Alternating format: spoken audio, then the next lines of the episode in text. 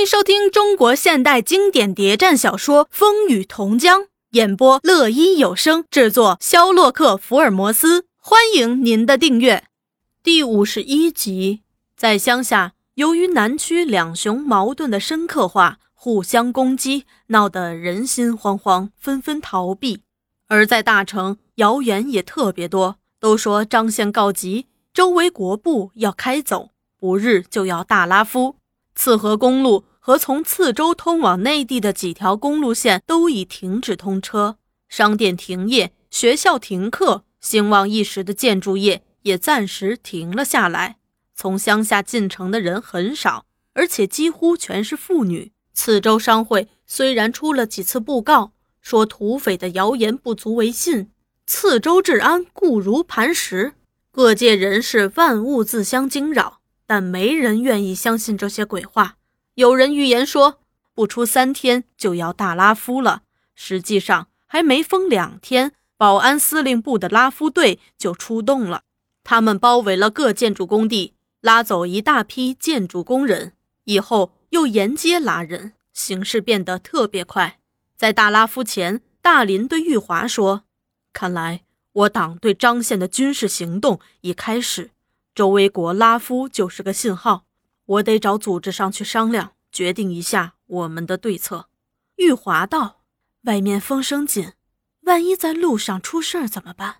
大林道：“拉不了我的。”他在清远找到老黄，老黄正在忙于帮老六建立东带据点。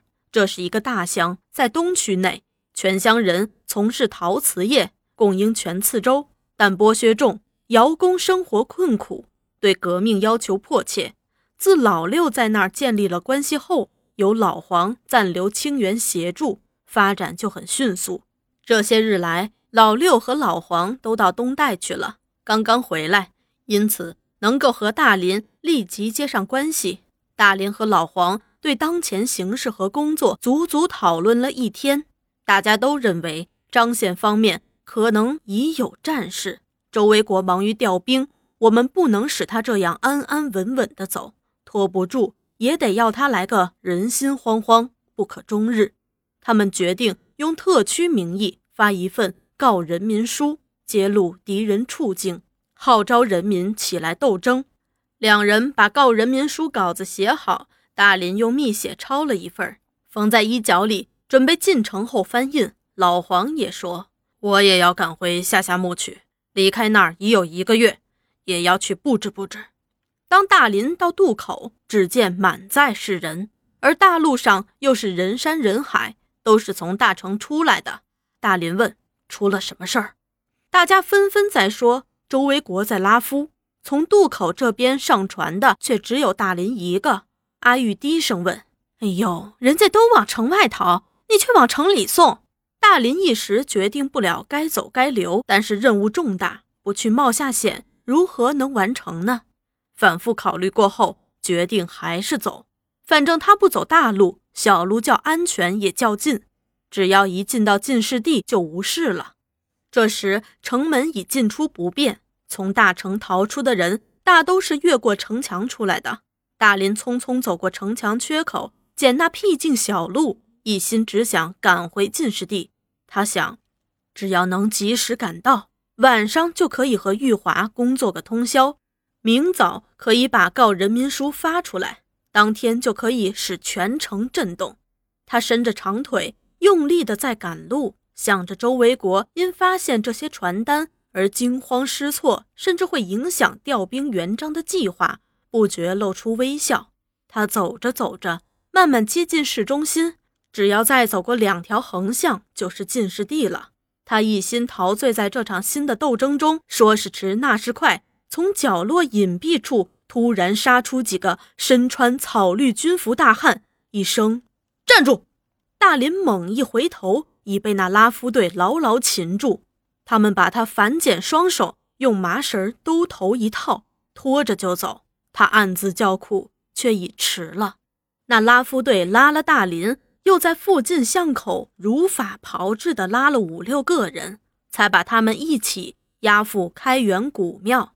原来这次被拉夫来的人都关在这座可容五六千人的大庙里。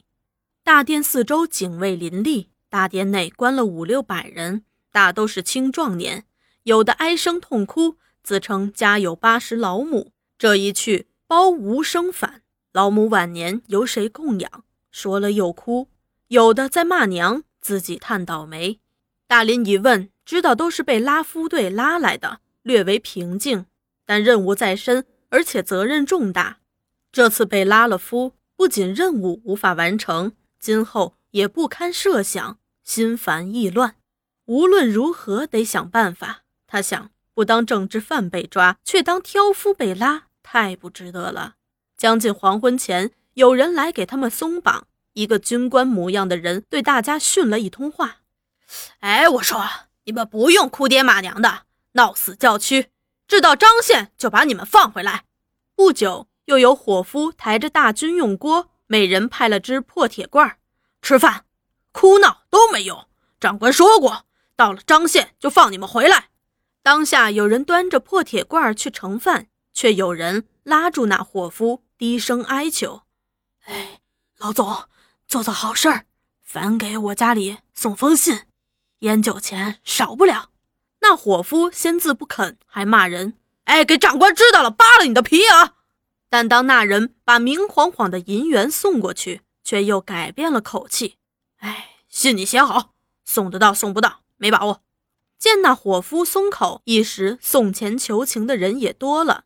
那伙夫一个人不敢做主，又偷偷去找那军官，两个人低低的说了些什么。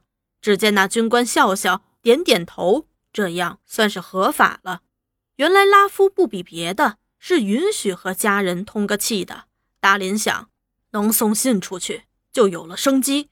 给玉华写一封信，请他想办法吧。这样也写了封便条，并付一元大洋。在那纸条上又故意写明，接信后请给送信人酒钱。把那纸条和银元送到伙夫手上，又故意说：“老总，请多帮忙。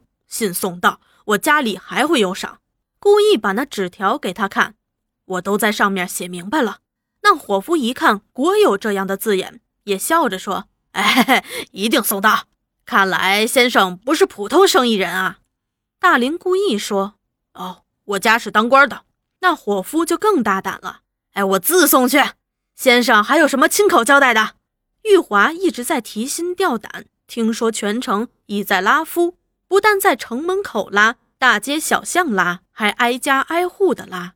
之前听说老魏也被拉了，后来却又逃脱。原来拉夫事儿来得突然。老魏把当天没卖掉的鲜猪肉，按照平时习惯，叫老七看住菜场肉摊，自己挑起担子，吹动海螺，沿横街小巷去叫卖。事有凑巧，无意中竟和拉夫队碰上，一声站住，提起麻绳就追。老魏一见来头不对，反身就跑。拉夫队人多，来势凶猛。老魏心慌，又要兼顾肉蛋，看看马上就要被赶上了，一时情急智生。天下间哪有不要钱的兵啊？让我来个金蝉脱壳。他伸手去掏钱袋，边跑边把铜板、银角朝后面就扔，扔的一路都是。那几个拉夫队一见有钱在地。还有见钱不要的，争着去捡，人也不追了。这样，老魏算把人、把肉蛋都保存了，众门深锁的把自己关在家里，只是不出来。